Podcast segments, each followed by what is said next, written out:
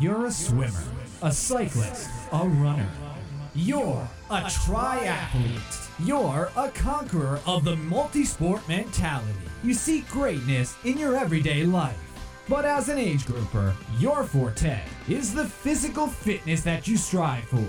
Endurance is your middle name.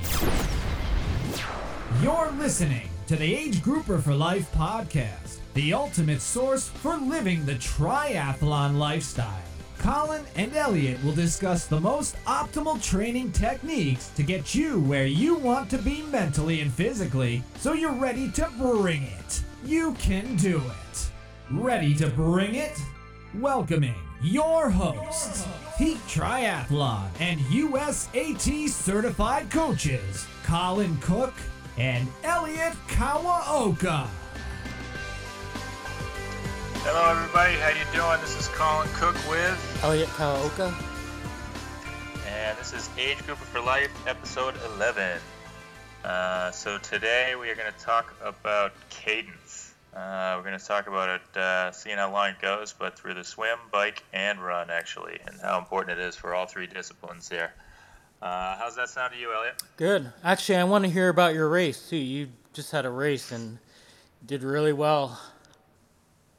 Okay, cool. Yes, uh, so we are going to start this one off. We'll, we'll talk about my race. So I just did Maine 70.3 uh, last weekend uh, up in Old Orchard Beach, Maine. Um, did have a good day and was happy about it. So um, yeah, we'll jump into it. Um, so you know, first off, really, really like that venue. Um, very, you know, family friendly. My family and I went up Friday actually, so we spent a couple nights up there and uh, had a place right on the beach and uh, tons of hotels and things all around there and stuff for the kids to do. Um, actually ended up on a uh, ride uh, that we thought was much more kid friendly that my wife almost had a heart attack with my four year old and two year old. um, so that was entertaining on Friday. But uh, it really is a, a great venue, good fast course as well. But um, um, let me get my splits. What I do? I ended up doing uh, 416 and I ended up getting uh, third place overall, which was uh, I was I was very happy about. Obviously, no no pro field there, um, but uh, yeah, um, you know it's an ocean swim. They actually almost canceled. They were threatening of canceling the swim or uh, shortening it because it was too cold, which was mind-boggling to me. And it was a wetsuit required race, but we ended up doing the full swim. And Well, um, so how cold know, was it? What was the temperature? It was it was 60 degrees. oh my gosh. Um, We've been in a lot yeah. worse. I think St. George, the one year you did it was it, it was in the 50s. It had to have been. Yeah, um, I, I was, you know, I heard rumor, you know, it went off without a hitch, so I guess that's the good thing. But yeah, I mean, I don't know if, if the water's too cold for you, don't race. You know, it's kind of my thought there. You know, and they let people wear, you know, I, I just wore swim cap, and but you could wear, you know, the neoprene caps and booties if you wanted to. Um, so I'm not quite sure why they uh, they were so big on that. But anyways, swim did go off. Um, it was actually a time trial start, which does come in kind of key into uh, the results here. Um, but I went into the water. I'd say probably within the top 15 people or first people, 15 people into the water. Yeah. So Colin, how do you how do you like yeah. that time trial start compared to compared to age groups uh, wave starts? overall, I think it's good. Um, so you know, from a overall race perspective or result perspective, you know, it was good to be out front, and I did feel like you know, for the most part, I was racing the people that were around me, Mhm. as opposed to you know other races when you're starting, you know, 45 minutes an hour after the race starts, or like's gonna what's gonna happen at 70.3 Worlds this next weekend here. Um, you know, I, I really don't like that, and especially when the age groups get broken up. Um, but man, I wish we'd just go back to a mass start. Yeah. I really, really do. Um, I mean, do you, just what know- what is their reasoning behind not doing a mass start in 70.3 and the, and they're even getting away from that in Ironman? I mean, I think the only mass start now is Hawaii still. which is now broken into male and female. Yep. Yep. Um, I think it's it's just a safety thing. They feel like people get you know kind of uh, mixed up in the traffic, and there obviously is a lot of contact and things like that when you have a mass start with everybody starting at once. Um, so you can't really fault them for wanting to make sure people stay safe, but uh, I think it's just yeah, you know, people getting aroused and you know discombobulated in the in the beginning of the swim because of contact and um, for safety they feel like you know if they break it up it's going to be better. Yeah.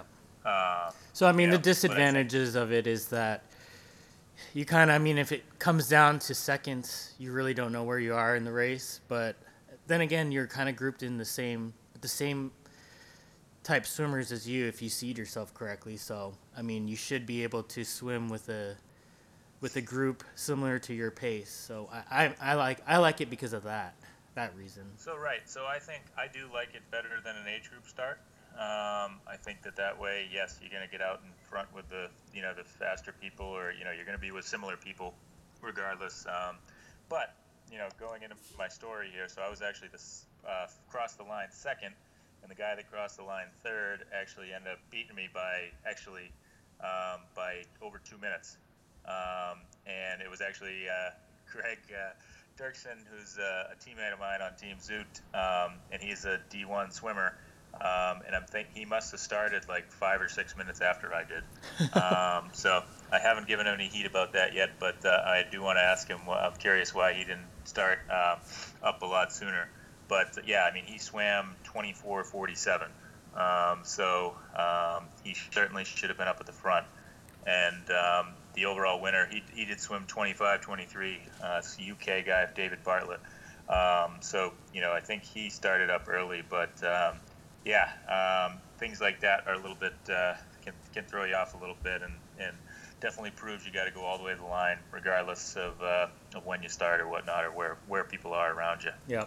Um, so I ended up having what I will call a disappointing swim. I ended up uh, swimming 31:25, which is um, one of my slower wetsuit legal swims. Um, it was an ocean swim, so there was a few waves, but it was relatively calm for an ocean.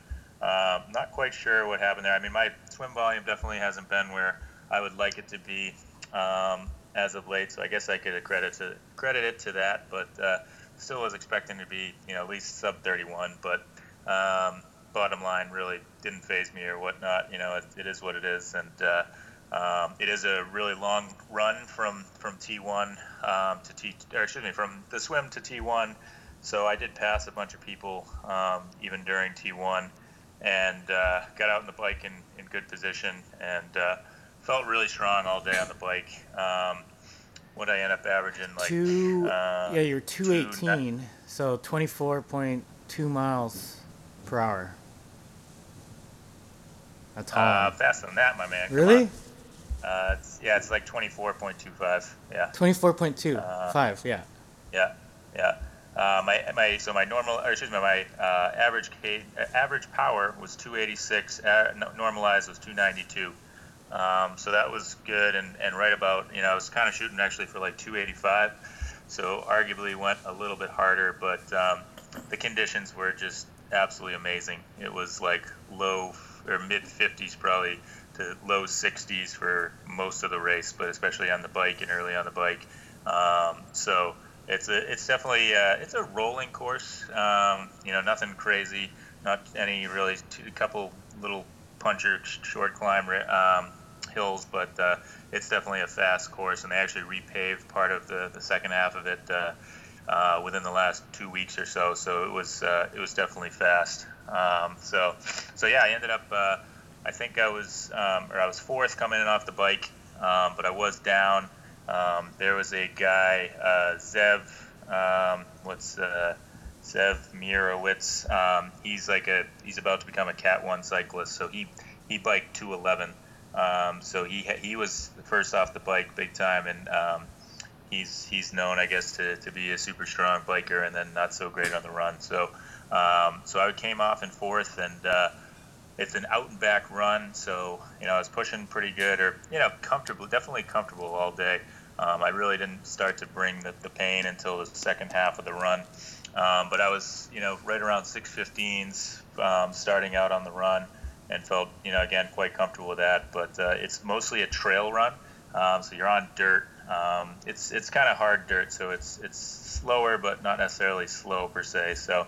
Um, but you know, I was getting out towards the turnaround. And it wasn't until you know it was probably three minutes from the turnaround that I saw David, um, you know, the leader there, and then I saw Greg and, and Zev, you know, a little bit out in front of me, or actually still a decent amount in front of me.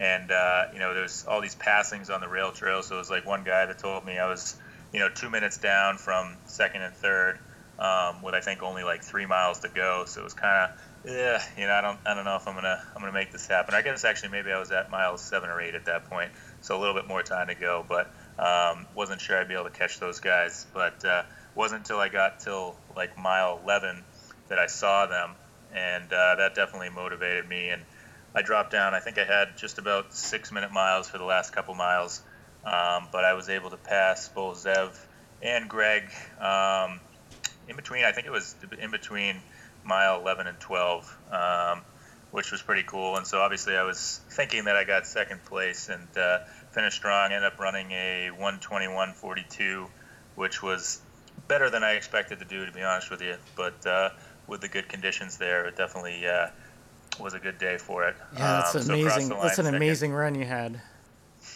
Yeah, let's see. It, it, it gives me hope that there is actually a possibility I could rub, run sub 20, sub 120 in my lifetime here. We'll Oh, see. That would be amazing. yeah, and you put looks like you put 11 minutes on that on the on that Zev guy. So Yeah, exactly. and you Yeah, so- you beat him so by a couple minutes. So yeah, that's a really close race.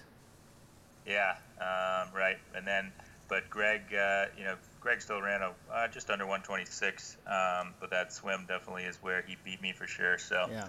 someday I'll learn how to swim. I hope. but no, couldn't couldn't be happier with the results, and uh, you know, so I won my age group and was third overall. So uh, very very happy about that, and uh, we had a lot of fun. And uh, Triathlon Club Northeast Multisport won the uh, Division Four, so uh, Nice. life was good.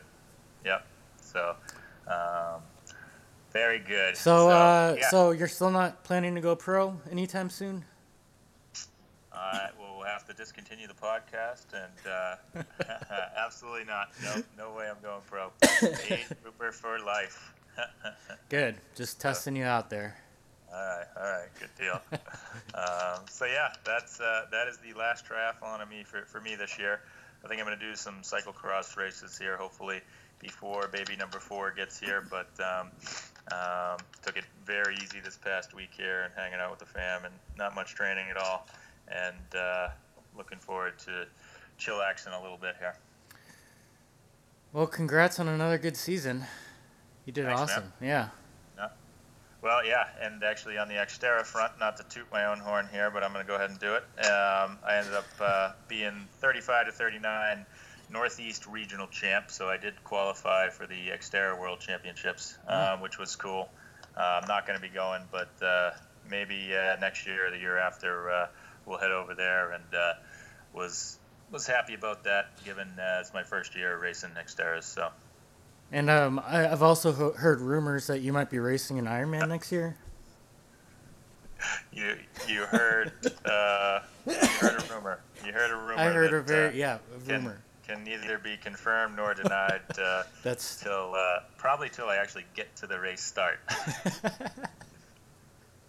even if I sign up, we'll, we'll see what happens. Now we'll have to see how it's going with baby number four, but uh, kind of thinking that uh, that might be in the cards for next year. So we'll see. But somebody else has got an Ironman coming up uh, relatively soon. Yep. yeah, under three months. So, trying to prepare for Ironman Arizona. I've been sick for a while, but I think I finally fought it off and feeling healthy again. So, got a lot of work to do. Yeah. So did you did you listen to our own advice here and uh, lay low and uh, not do you know get stressed out about training and, and focus on recovering? Yeah, but it was such a long period of time. I mean, it was about a week where I just didn't do anything and just laying in bed. And I mean, I've been training for triathlon for so long now that if I don't go, if I go without it for a week, it's just I don't know what to do with my life. I mean, I Close to insanity. yeah, so I'm just happy I'm back at it, and Yeah. yeah. Good. Good. Cool. Well, we're. I'd rather go through man. Ironman training than be sick. So Yep. I hope so.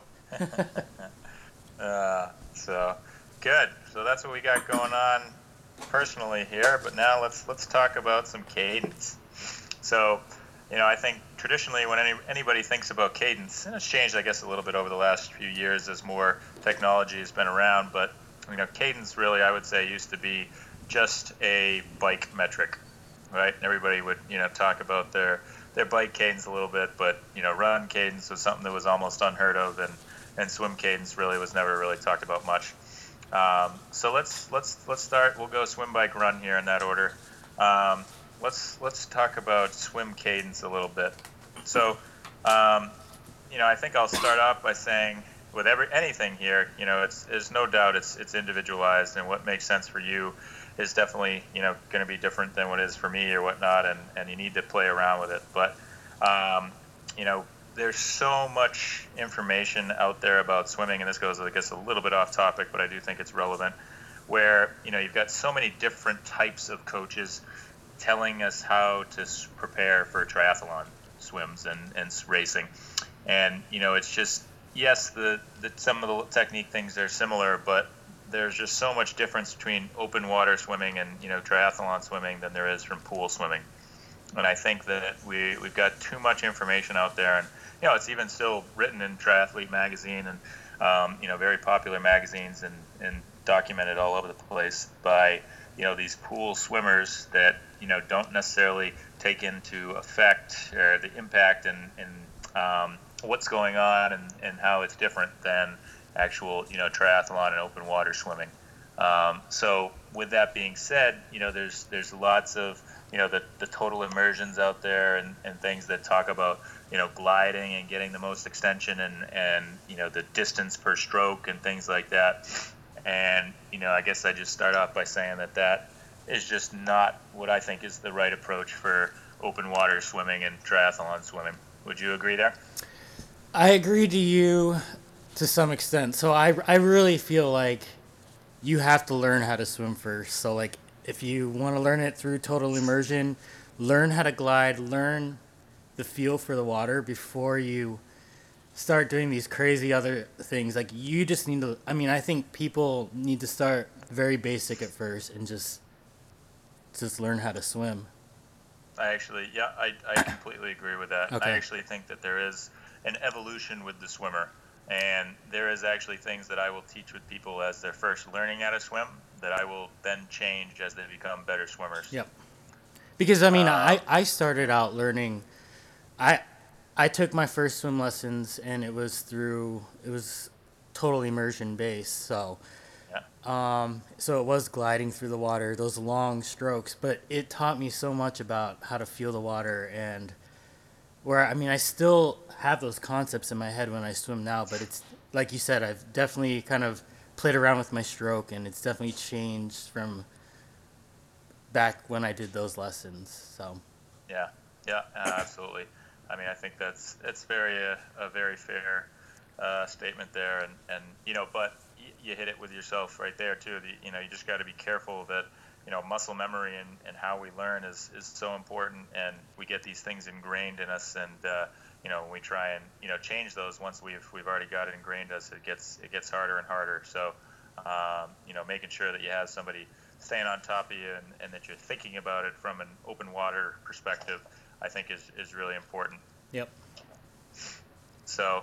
Um, do you use the FINIS Tempo Trainer at all? I used to, and I think it really it definitely helped me. I mean, it kind of because when you're learning a new concept, so like if you have a very slow cadence to begin with and you're trying to speed it up, it's kind of hard to.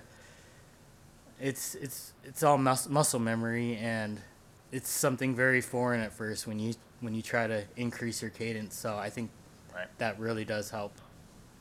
Yes, and so for those people that aren't familiar with it, so FINIS, you know, swim company, uh, they have what they call their tempo trainer. It's just this little circular device thing that you uh, you drop down uh, underneath your swim cap, right near your ear, and actually has three different modes, but uh, really only use mode three, where you can. So it doesn't do like a traditional, um, you know, if you set it to 70, you know, that's the equivalent to 70 revolutions per uh, per minute, like a traditional, you know uh, like cadence sensor or something would do, but it just does the, the number of beats, and so it is relative to that, I guess. But um, basically, it just sets it up and it beeps, um, you know, that many times, um, and kind of allows you to get into a rhythm and you know try and um, work on that. I mean, I guess arguably you could do it where you set it to you know only you, having your right side right side you know right arm start pulling um, each time it beeps, but for most cases you know you have it so it's every stroke. So you know each time when your right arm starts pulling, you know, and your left arm, you know, you're you're trying to, to time it with that beep. Um, so you know, usually what you'll find is that it can be relatively easy. You know, obviously you have to get within the right range to start with, and you know, there's some tests and things you should do when you first get it to figure out what your natural cadence is. Um, but then, you know, you start to, to try and increase that. And certainly for me, when I start to get tired, my cadence drops for sure. And, you know, trying to, to keep up with that becomes a challenge. And, you know, it's different than, than biking and even uh, running, it can come into play similarly as well. But, you know, a lot of people have a tendency that if they want to keep their cadence up, they end up shortening their stroke in order to keep that up. Yeah. So, you know, being able to maintain good form and proper form and be able to, to get all the way through your, your stroke and, and keep that cadence And that goes really back to my- going to be the Yeah, and that goes back to my point of learning how to swim first before you mess around with anything else. absolutely. Because I see Yeah. people, yeah, they're like, all right, I just need a fast cadence. I'm gonna be get a lot faster if I do that, but they shorten their stroke up and their pull isn't as good, and it's just it's a train wreck. And then you just got to start all over again because it's they just don't know how to swim correctly. Exactly. Yeah, the other thing too that I think comes into play with triathlon and open water swimming is that you know the same. Yeah, I think overall certainly a, a higher cadence is going to equate to, to more success in the open water, but um, also the conditions definitely play into that. You know, are you swimming in you know salt water? Are you swimming in the, you know, Yep. in the ocean, or are you swimming with the current or against the current and things? So, you know, typically what has been found is that uh, a higher cadence will work better, you know, when you're in choppy water or you're swimming up against the current and Yep. things like that. But when you have the current with you, you know, a lower cadence may actually work out a little bit better because you can, you know, take advantage of that momentum that the water is generating for you and things. So, um, That's a you know, good it's point. not a necessarily right, you know, a, a one cadence fits all scenarios kind of, um, you know, situation. Um, so messing around with that and thinking about that as well can be important. Like for example, actually, I've, I've raced the last three weekends here, and uh, the first weekend I raced, um, it was in the Merrimack River where we swam against the current on the way out, and then we, we swam with the current on the way back. So I actually deliberately, you know, tried to keep that cadence up super high uh, for the first half, and then once we turned, you know, I, I toned it back a little bit and uh, ended up having a pretty good swim there. Um, So for people just starting off with using cadence and everything, so do you do you aim for a certain number, or I mean, what would you consider a high cadence for swimming? Yeah, it's definitely relative. I mean, you know, you can if you watch actually if we shift a little bit to like the open water and the marathon swims and things like that, you know, those guys that are winning those, those guys are, are holding typically like a 90 cadence, which is just like unheard of to me. I can't even I can't even fathom it. That's Um, very you fast. I think I was reading somewhere um, back from the last Olympics that the guy that won, there was points where he was up over 100. and like literally, I don't think my arms can swing that fast. You Oh. know, it's just, uh, it's really incredible. But it Or I mean, shows, just you and know- I watched a lot of the ITU races too, and I mean they're Yeah. they're going anaerobic in the swim, but you look at their their cadence, and it's just it's completely different than what you look like in the pool, or the cadence I use in the pool. Absolutely. Yeah, So- exactly. That's a good point. And I think to that, you know, when you're thinking about your technique, and one thing you have to be really care- careful about as you're starting to, to increase your cadence is a lot of people will have a tendency to start pulling before their head has come back down and, you know, during their breath. So they're kind of extended out and reaching and looking to one side, and they've already started their pull. And that can generate a lot of stress on the shoulders and so you really got to be careful and, and make sure that one you know i would i would recommend ramping up kind of progressively right? You know don't just you know go from 60 to 75 right? You know you got to got to go up uh, slowly. I, th- I think that's relevant for all three disciplines but especially with swimming um, you know people will have issues where they will uh, end up with shoulder pains and things um, or different tweaks from from trying to get their cadence going up too high um, so being being conscious of that is, is really important as well. Um, but uh, you know, just being able to to focus on you know keeping your stroke similar in in technique wise. You know, you may make some a little bit of tweaks, and you may actually just see how things occur when you just try picking up your cadence and what it does to your stroke and Yep. how that you know does even for pool times and things like that. You know, will translate most likely to the open water. Again, depending on those conditions. So there's uh, you know I think a lot that goes into it, but it's it's something where a tempo trainer and, and being aware of it and working on that I think is, is really important. And uh, it's something I've I've been focusing on the last couple of years, and I kind of go from it and to it. And uh, you know I, I feel like when I get my cadence strong and things, it's definitely uh, I end up being a faster swimmer overall. So um, a lot of importance there. Yeah, and those tempo trainers are good because I mean, unlike when you're on when you're biking or or running, like you have metrics to look at, and I feel I when you're when you're swimming in open water, you really just you're kind of swimming blind. I mean, you don't look at your watch and look at your pace or Absolutely. anything like that. So, I think I hope you don't, anyways. it's gonna slow you down, right? sometimes like when I'm halfway through, I'm like, ah, I'll look and see. Yeah. But- yeah. You know what I mean, though. I mean, you you just you don't have any metrics to look at constantly, and I think the tempo trainer really helps with that. Yeah, no, that's a great point. Yeah. Um, so that's really, I don't know, that's what I had on the on the swim cadence there. You got anything you wanted to add there, Elliot? No, I think you hit it all. I mean, I I totally agree with you. Yeah. Okay. Very good.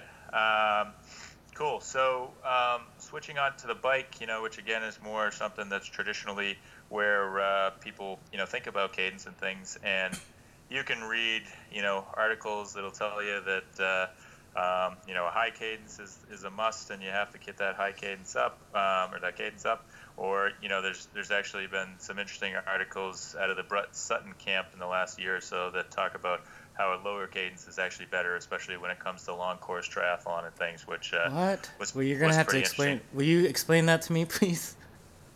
Well, yeah, I mean, um, so you know, it, it really does come down to I think you know where your efficiencies lies, and Yeah. you know, typically, you know, when people have a higher cadence, they actually end up being a little bit more efficient um, because it forces them to be in the right range of motion um, with their feet and things to, to, to be more efficient. Um, whereas when you when you start lowering that cadence, you can get away from that. Um, so, you know, what's interesting too, and I think I mentioned it there at the beginning. Um, so I've I've typically been more of what I call kind of a masher and uh, a lower cadence kind of guy, and I think it's primarily been, or my excuse anyways, has been my hip, and uh, my torn labrum in my left hip has, has definitely affected me and, and the way I train and things. And um, this uh, these past few weeks, I've been riding at a lot higher cadence, and so my average cadence actually in Maine was 94, which is like I'm not even sure. I think I've averaged like 90 maybe before in a half Ironman, but normally it's been more in the like 83 to 86 range. Um, so um, it was something that I didn't actually make overly a, a super conscious effort to do. It was something that just kind of felt right and uh, has, has been good for me. I don't know if it was because you know I did race two Olympics the week before, and you know when you're trying to go faster, a lot of times that cadence goes up a bit. And I do typically with my clients, you know, recommend higher cadences at, for shorter races, and um, you know it's okay to, to drop it back a bit for the longer stuff. Um, so I don't know if it just kind of carried over or what, but um, I felt really good on the bike, and uh, you know certainly started had some fatigue points and things like that, but uh, I, I came off the bike super strong and uh, not kind of fighting it, and uh, I think that uh, the higher cadence may have had something to do with that. Yeah, I mean, did I forgot to ask, but did you did you PR that that uh, seventy point three run? Um, just mean for that particular race or overall? Um, like, is that your best seventy point three run? ever? Yeah. No, no, Oh. I've run I've run 120, like 32 or something like that. But I mean, think. you you felt good off of the bike, so I mean that's kind of sure. point I'm getting at is like yeah, no, exactly. it's all yeah. about how you feel off the bike, and I mean if you if your legs feel fresh at that cadence, then it's working for you. Yeah, exactly.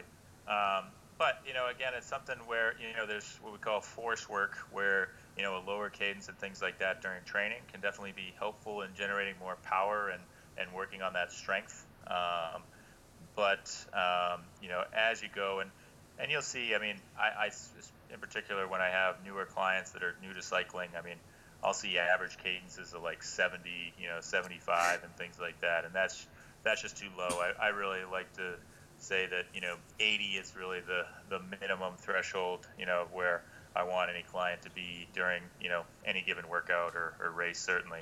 Mm-hmm. Um, where I think when you get below that, you're really starting to lose out on efficiency, and um, you know you're gonna you're not gonna you're not gonna optimize your your cycling or you know your race and things when you're when you're that low. Yep. At the same time, you know, um, going up over 100, I think is is really where you start to overdo it there. And again, that's kind of the the I, I really actually normally have kind of said 95 is the the line in the sand where you don't want to you know and you know your cadence should certainly dictate you know when you're shifting and things like that right? So you use that as to help you uh, decide when you need to change gears. Um, so when you're going up and you're getting up in that 95 range that's when you know it's probably a good idea to shift to that next harder gear. Yep. um, and vice versa you know just a quick tangent here on shifting right? You know that that should be dictated again by your cadence. So if you start to drop down let's say below 90 that probably means that you need to get into an easier gear. Um, so where was I going with that? So I mean, you know, if we're if we're have that that lower cadence, you know, it's again, it's going to cause us to to be a little less efficient. And you know, definitely doing some single leg drills and things, I think is is really good. I, I really focus on those, especially in the out season, um, where you're you know practicing to figure out where in your stroke you need to improve on and things. But if you have you know weaknesses and things there, they're they're really going to get exposed when you have a lower cadence. Yep. So Um, I mean, and, and Colin's not saying like, I mean, there there's always a time and place when you do the over gear work and you're going below 70 RPMs, but yep. we're we're primarily talking about racing and especially I mean, long course. Yeah. yeah. I mean, I've yeah, exactly. I I mean, I, I remember when I first started riding and I mean, I had no idea what I was really doing and I was going out for rides and my cadence was like you said 70 or below. I mean, I didn't know yeah. any better, but I just right. remember the way my legs felt after those rides, and it's it's they didn't feel that great. exactly. Yeah, that's a, a very good point. Um, you know, the other thing too, you can you can do if you're somebody that, that has a tendency to have a lower cadence, um, is you know even if you if you ride at a lower cadence as you're approaching T2, um, you know, trying to get that cadence up, I think is really important and will help lead you into the run. Um, you know, one I guess one other real quick thing before we kind of transition over to that um, is you know with the with the cycling, you know, you look back. Uh, I don't know if we should use Lance Armstrong as a reference with his uh, all the other issues with him, but uh, you know, I guess uh, early in his career, he was definitely known more as a masher, and I guess you could argue maybe it was more the steroids that helped him. But uh, he started working with a different cycling coach that uh, really forced him to uh, to work on his cadence and get it up, you know, in, in his case, up over the hundreds, I believe. Um, and it made, you know, a huge difference. So, um, again, it, really comes down to everybody's different.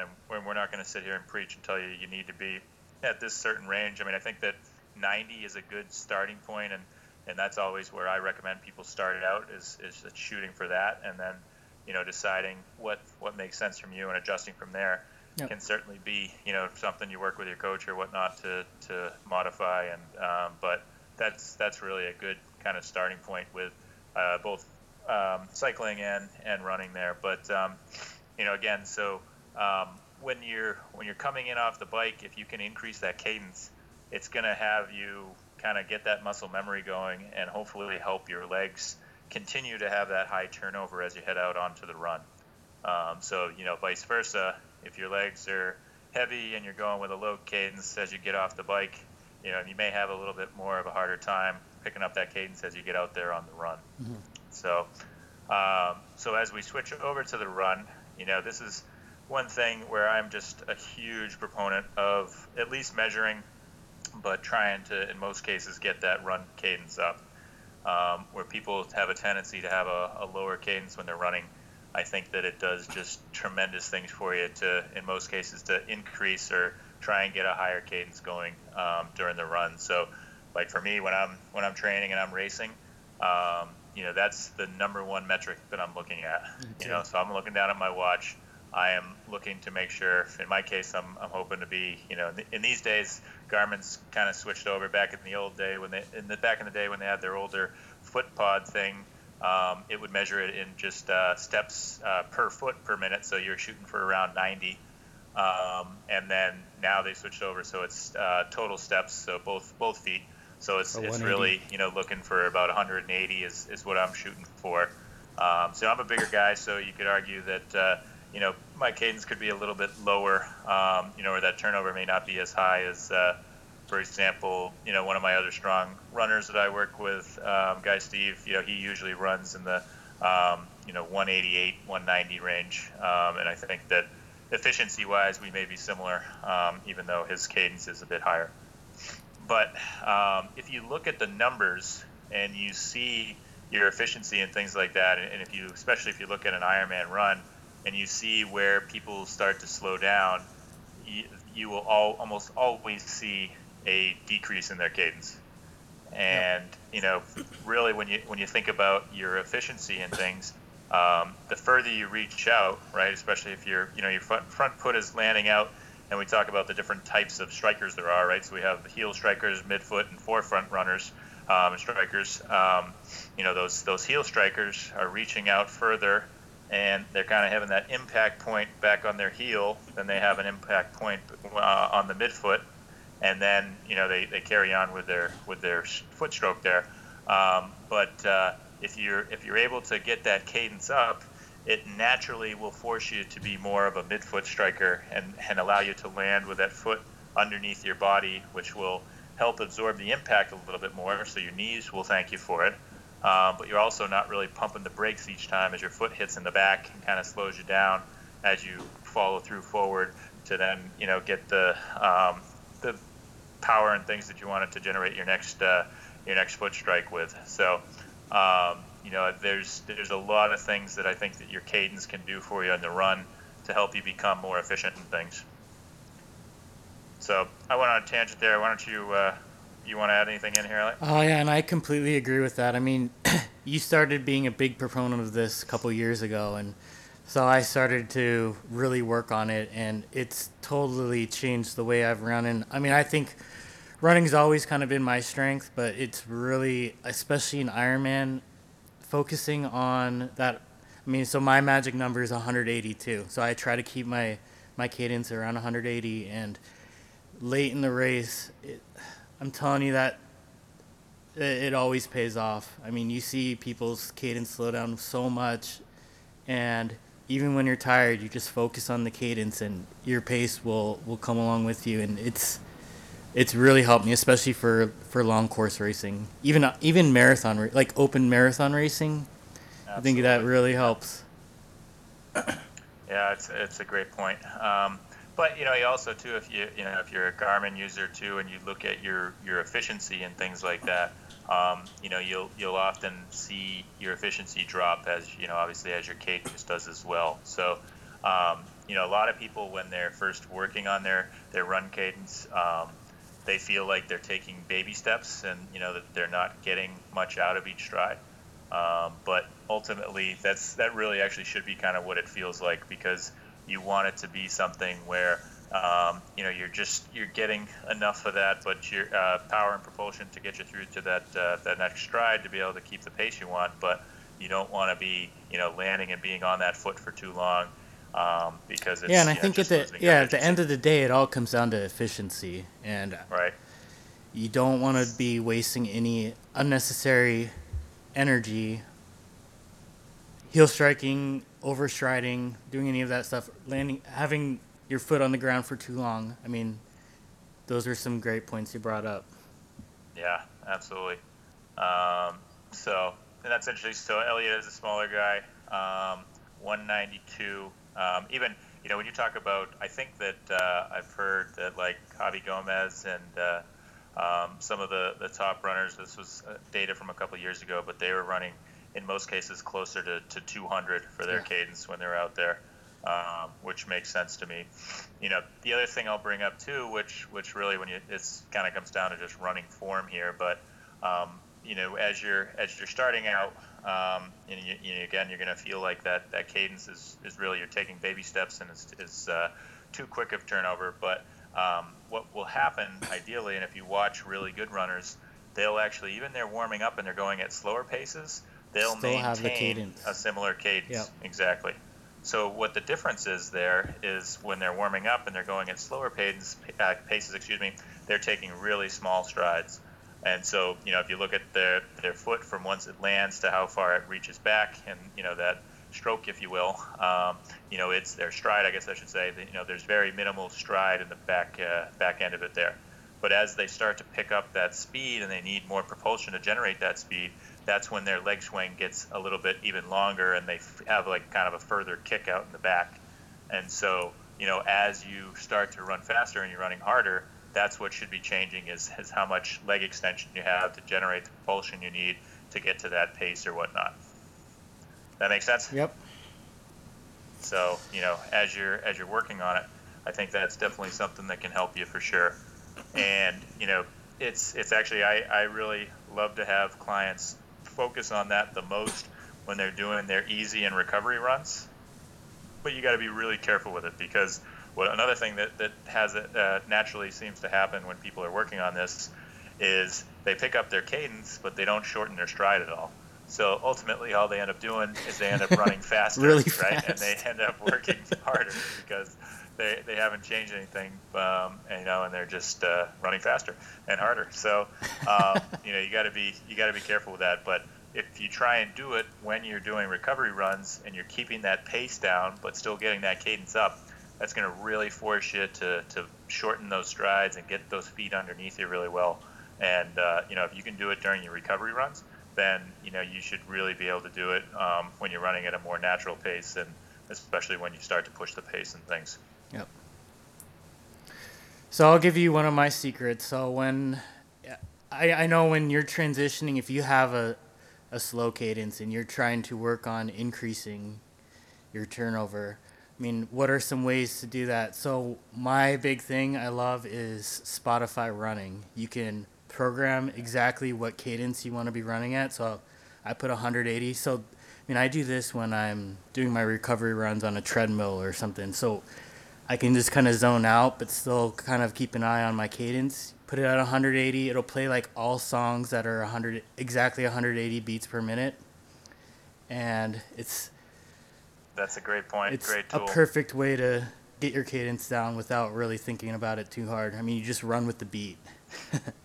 Yeah, no, it's a great idea. I mean, so obviously, yeah, you know, if you have certain songs that uh, you know have a higher cadence or a cadence you're looking for, obviously that'll work. But that is a cool feature that I'm kind of surprised that Spotify has held on to, which is awesome. Yeah. Um, that uh, you know that still is out there. I I mean, Um, it's one of the reasons why I still even have a Spotify account is I I use that every time I run on because I mean, a lot of people another thing is like treadmills are boring and you just you need to be distracted and that's a perfect way to to focus on your your technique and it keeps you engaged the entire time or at least it keeps me engaged the entire time.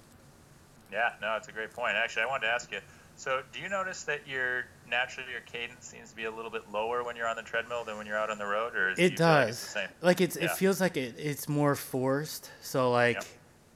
uh for example, yeah, so like when I'm running on a treadmill, it's I really have to pay attention into it, either looking at my watch or running along with music to keep it at 180. But I mean, I went out for a run this morning and it was right at 180, wasn't listening to music and it was fine. So, Yeah, good, good. Yeah, I find that I, I give myself and clients a little give give there uh, if they're doing it on the treadmill because it is it is pretty common. It's a little bit lower, so um, but it's also the perfect environment to, pra- to practice on it because you don't have to worry about any elevation change or anything like that. So um, in you know that controlled environment there, so it's a it's a good place to, to work at it. So. Um, yeah. You got anything else to add, Elliot? Um, no, but uh, I mean cadence and running. I mean that's I can't stress that more than enough. And I know you're such a big believer in it too. I mean it's Absolutely. something that people overlook, and I just tell I it's totally changed the way I run, and I'm I feel Yep. like I've gotten a lot stronger because of it. Yeah, absolutely. That's it's a great point, and uh, something I definitely challenge all the listeners to uh, to think about and, and try and work on if uh, if you may have a lower cadence there. Um, you know, more so than than the bike and the run. Excuse me. I think that you know where it's most impactful would be um, out on the run. Yeah. So, um, cool. Well, I guess maybe this will be a shorter one here, huh? Yeah. Um, good deal. Well, we got uh, seasons wrapping up here, but uh, hopefully that will mean that Ellie and I have a little bit more time. I guess. Hey, actually, my no, season's not you're wrapping up. the- I was going to say you're going into the grunt of your training, Yeah. aren't you? So, The the weather's uh, finally cooling off in Arizona, so it's time to train hard. Ah, good, good. All right. Well, gonna try. Uh, we we rescheduled this uh, recording what two or three times, trying to make this happen. And, uh, during the winter here, I'm definitely gonna make it uh, a, a priority to try and get these going more often here. So hopefully everybody enjoyed uh, and uh, appreciated that information here, and um, we'll get another one going soon here. But in the meantime, happy training to Elliot. Um, I'm going to try and be out on the cyclocross course a little bit, but uh, focused on the family, definitely primary, and uh, and getting ready for uh, our baby girl to come in December. But uh, Nice. hopefully we'll have uh, at least one or two uh, more episodes before then. So, anything else to add, Elliot? Nope. I think I'm good. I'm gonna go swim now. Ah, all right, cool. um, all right, well, thank you very much, everybody. Um, have a good one, and we'll, we'll talk to you soon here. All right. Thanks, guys.